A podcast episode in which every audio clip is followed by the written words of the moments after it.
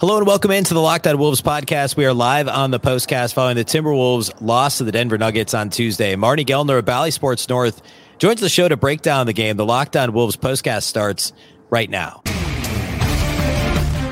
You are Locked On Wolves postcast, part of Locked On Sports Minnesota. Your team every day.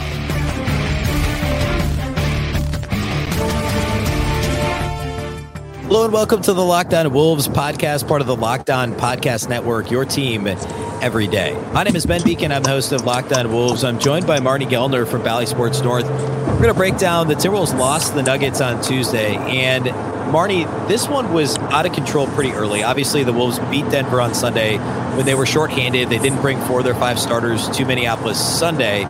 They were basically full strength, still no Jamal Murray, but basically full strength Tuesday. And it seemed like they were taking out some frustration on the Wolves. Wolves got down by 30 at the end of the first quarter, and uh, that was, I mean, I guess that's kind of the story of the game, right?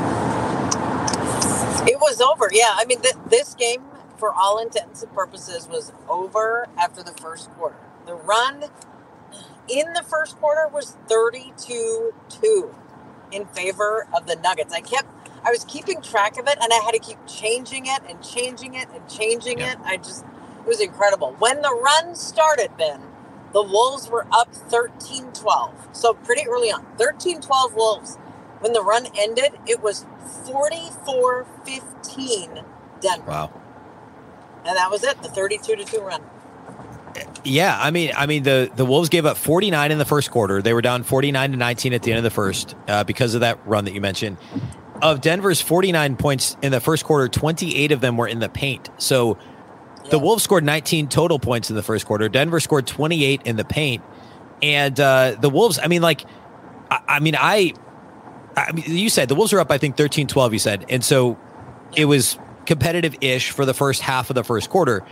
But like within the first two minutes of the game, the Wolves had already turned it over three times. And that was kind of when I had a feeling that like things were going to go a bit sideways in this game because they came out and clearly they had a, a play orchestrated. They were going to try and run a set to get a, a backdoor uh, lob to Rudy from Ant, and the ball kind of hit the top of the square and you know and bounced away, and it was a bad pass. And there was another missed lob. I forget who. I think it was D'Lo maybe. Um, and there were a couple really bad turnovers. The Wolves had three turnovers in the first two minutes, four in the first four minutes, and then eventually it caught up to them. And then by the time Denver started making shots, the Wolves then couldn't make open shots either. And there were some moments where the defense was okay early in the first quarter, uh, and Denver made some tough shots. It was kind of the combination of really sloppy offense for the Wolves, um, spotty defense at best for the Wolves, and hot shooting for Denver. And late in the first quarter, they were still shooting over 80%, and they had 49 points by the end of the first. And uh, yeah, I mean, like, I, I don't know what else to say about that first quarter. It was That was basically yeah. what happened it was incredible. It was too easy, is I guess just by the eye test. Like that, the percentage that Denver shot and the assists. Denver had 16 assists in the first quarter on 19 made field goals. The Wolves made seven baskets. Denver made 19 in the first quarter.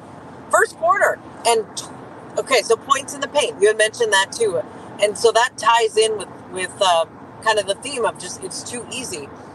Denver had 12 of their first 14 points of the game were in the in the paint. The Wolves did not have any paint points in their first 13. It was just wow. the complete opposite ends of what was going on and how easy it was or wasn't. I mean, it just, I mean, I don't know what, like, what statistics do we even look at? It was hard to, right. it was hard to sit in a studio and do a post game show tonight because it was depressing. It was uh, pissed me off. Yep. It was eight minutes to go in the third quarter, and our starters were done, and Chris Finch was done, yeah. and he was trying to save whatever he could for tomorrow night. It's D'Angelo Russell was done was too. It. D'Angelo Russell was done. Yeah, he was going to watch the the in the uh, locker room. Yeah, he was probably going to watch something else. Yeah, pro- I wouldn't blame him. Yeah. Um, yeah, I mean, like it, it, it, was it was over very quickly, and we should mention Kyle Anderson didn't play. Obviously, back spasms limited him the last couple games. And interestingly, Finch started Gobert and Naz Reid together. I believe the first time they've started together this season.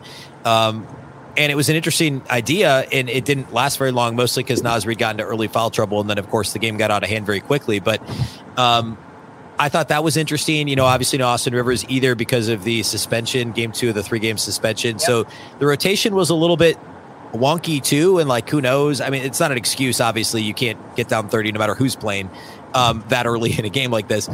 But, uh, and then Jordan McLaughlin didn't play at all in the second half. The, like you said, the starters didn't play beyond like the seven, eight minute mark of the third quarter because things were so out of hand. So it was just a very weird game. Like nobody played more than 22 minutes on the entire. Actually, Matt Ryan led the team in minutes with 22 minutes. Had a bunch of guys that played like 16 to 19 minutes. Um, I do want to talk about the rookies in garbage time here in a minute. Um, but yeah, I mean, like I, we should talk about Anthony Edwards. I thought he played fairly well. Um, given the circumstances. Uh, defensively, nobody really played well, but offensively, he had 19 points on 11 shots. Was getting into the paint he only shot three threes and he shot eight twos in this game, got to the line five times again in just 21 minutes. So I thought Ant was maybe the one, certainly the one starter who looked like he came to play. Um, and that was good to see in a game where basically no one else did come to play. Yeah, and when he when he left the court in the second quarter, so he walked off the court before halftime, and we showed him kind of going into a tunnel and he like took a kind of a stanchion thing or, or like a portable tunnel and just shook it and shoved it. And so they were we were really unclear like is he it wasn't limping but is was this anger just because of the way the game went? Or was he also mad because he knew he tweaked something? Or i mean it was really hard to tell. But clearly it was just the frustration of the game. But he was hot yeah. And should have been. I mean, it was a totally one sided game. I get that. But yeah, I mean, I agree. If you have to pick a positive and some something to kind of shine, shine a light on, as per usual, it can usually be on Anthony Edwards. So if you're going to pick one Minnesota positive, that would be it. But that man was like not happy tonight. Let's talk about our title sponsors from the show. That's our friends at FanDuel. This year, the only app you need at your Super Bowl party is FanDuel, America's number one sports book. We're really excited about our new sports betting partner at Locked On because they're the number one sports book in America. And if you're new to FanDuel, that's even better. They have so many great features that make betting on sports fun and easy. Download FanDuel now so you can bet Super Bowl 57 with a no sweat first bet. You'll get up to $3,000 back in bonus bets if your first bet doesn't win.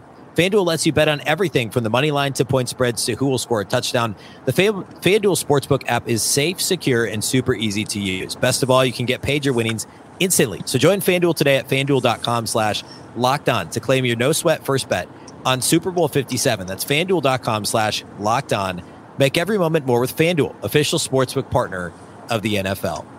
Um, Something else I want to touch on briefly Rudy Gobert, I believe it was just Sunday's game. I was in my head trying to figure out if it was Sunday or if it was last Friday, but recently, and I'm pretty sure it was against Denver, um, we talked about Rudy getting some pretty easy baskets, the Wolves connecting on some lobs, doing a good job of getting him the ball.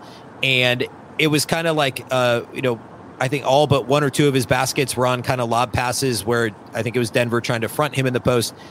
And it was the opposite in this game. It was almost like Denver early when it mattered, frankly. Um, like they were daring the Wolves to try and force the ball into Rudy, and they were kind of shading. They were guarding. We've seen teams do this shading Ant, where you're guarding him with like one and a half guys. Somebody's kind of half guarding Ant, ready to double, ready to trap, and leaving Rudy kind of roaming around in the dunker spot near the basket.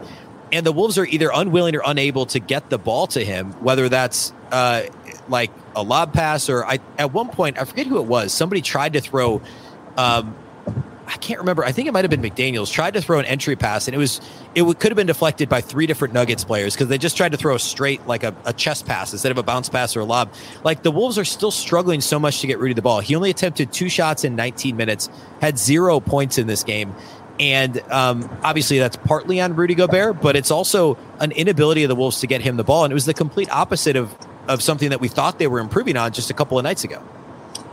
The one that stands out to me is, and I think it was Anthony Edwards, top of the key, and it was an over the head pass, and it was an attempt at a lob, but he threw it like 150 miles an hour. It seemed like. I mean, it was just an absolute laser. And it was early on. It was the first quarter. The Wolves just trying to establish Rudy and get some paint points, get some inside presence. But there were multiple passes like that. And I feel like this is one of those games where when you don't have Kyle Anderson, that is a big part of what you miss because Kyle has really figured out how and when to get Rudy the basketball. And when it's it's almost as if he when he's not on the court and or the Wolves don't kind of establish that rhythm early in the game, it's really hard to find it later. And when neither of those things happen, you don't get the rhythm early, and Kyle Anderson's not playing. It's just, it, it sometimes is not going to happen. And tonight was one of those nights. It did not happen. But I think you're right. It was. It seemed to have been part of Denver's game plan or point of emphasis, however you want to label it. They're not getting the ball, or he's not getting the ball easy, or whatever the uh, scout was against him was pretty effective, I thought, by the way that Denver played defensively against Rudy Gobert. Yeah, and it makes the Wolves. I mean, I think the Wolves really struggle with entry passes and have for years in general to the post. And, and throwing the ball to Rudy's even more unique because it's not a traditional low post situation. He's not typically just like posting up on the low block. You're trying to get him the ball in the dunker spot or in a place where he can just grab yes. it and dunk it. Turn and, and that's yep. Yeah, and that's a unique like it's a somewhat limited in what you can do there. And it almost it gets into the Wolves' heads on the perimeter. It feels like where um, they become indecisive, and then that's when the turnovers get bad because it's like you know, hey, like, do we try and force it into Rudy, or do you know what? I'm not sure. I'll just take this contested three pointer or this contested long two, or I'll dribble into a tough shot. Like, there's like this level of indecisiveness that I think comes from in part, like how do we get Rudy Gobert the ball? Because I'm sure the Wolves, and clearly there's some games where you can tell it's a point of emphasis for the Wolves. Like let's get Rudy the ball early, and this felt like one of those games. And Denver, uh, perhaps not coincidentally, said like, "Hey, let's keep them from doing this." And that's maybe an example of something where there was an adjustment made. Um, you know, in, in the, one of these mini two game sets where a couple nights ago the Wolves got some of these easy bucket. Now, obviously, the Nuggets had more of their personnel available in this game. But still, I thought that was interesting. Um, kind of the last thing to talk about in this one, the I mean, there's like honestly probably close to three quarters of garbage time in this game, but the last quarter and a half was all deep bench players for the most part for Minnesota. And um, I thought the rookies, Wendell Moore Jr., Josh Minott, both played pretty well. Minott had the better box score line and also had, you know, flashed a little bit more than Moore. We've seen Wendell Moore play some limited rotation minutes earlier in the fall when there were some injuries and guys missing time. Um, and Moore, I think, has a very high floor. I think he does a lot of things well. Minott is so athletic, so long, so bouncy. He made his only three point attempt, had a couple very nice defensive plays. He was a ton of fun to watch. And um, for anyone that's watched him with the Iowa Wolves this year, kind of the same thing there. Um, I thought he looked really good, and it was fun to see some of those guys get some run. I mean, Luka Garza played better in garbage time than he did early in the game when the game was theoretic, theoretically still in reach. But it was good to see Minott and Moore get some run towards the end of this one. I think a lot of Wolves fans have been curious about what those two look like, and more specifically Josh Minott, because he's had some really big G League numbers this season. And as you mentioned, we had seen Wendell Moore Jr. get a spot start and some spot playing time, but not really from Josh Minott. And because he's he's just so long and lengthy and la- lanky that I feel like we're all kind of curious what does that look like on an NBA court? What does that look like against NBA players? How does that play? And so to see him get some extended minutes, granted against another team's second, maybe third unit, um, I get it, but but just to kind of see it play out and and get the feel for what this could look like potentially down the road. I don't think we can make any grand conclusions at all, but for Wolves fans who are just curious about what the draft picks look like and what the rookies on this roster look like, sure, got a good look, even if you don't want it in this circumstance, you got it yeah. tonight. But that that was one thing I was curious about because I see Josh Minott in warmups and I see him on the bench and I'm just like, yeah, that guy is just arms and legs forever. Yeah. So it was fun to kind of see it in action for a little bit. The Timberwolves go to Salt Lake City to take on the Utah Jazz on Wednesday night. So quick turnaround. Uh, you know, I guess silver lining. None of the starters played more than 21 minutes in this game. Not, you know, I think they would have rather won, obviously, but hey, you got a little bit of extra rest on the front end of a back to back at altitude as well. So at Utah Wednesday night, and then the Wolves go to Memphis on Friday before getting the weekend off to face Dallas on Monday. We go live on the Locked On Sports Minnesota YouTube channel about 45 minutes or so after each game. So you can catch the show 45 minutes after the end of Wolves Jazz on Wednesday. Again, the Locked On Sports Minnesota YouTube channel. If you can't catch it live, you can always listen to the recording of this live show on the Locked On Wolves audio channel. So any whatever your favorite audio platform is for podcasts, you can find this show. So be sure to listen there and we'll see you on Wednesday night. A big thank you for listening. A big thank you for watching, and we'll catch you next time.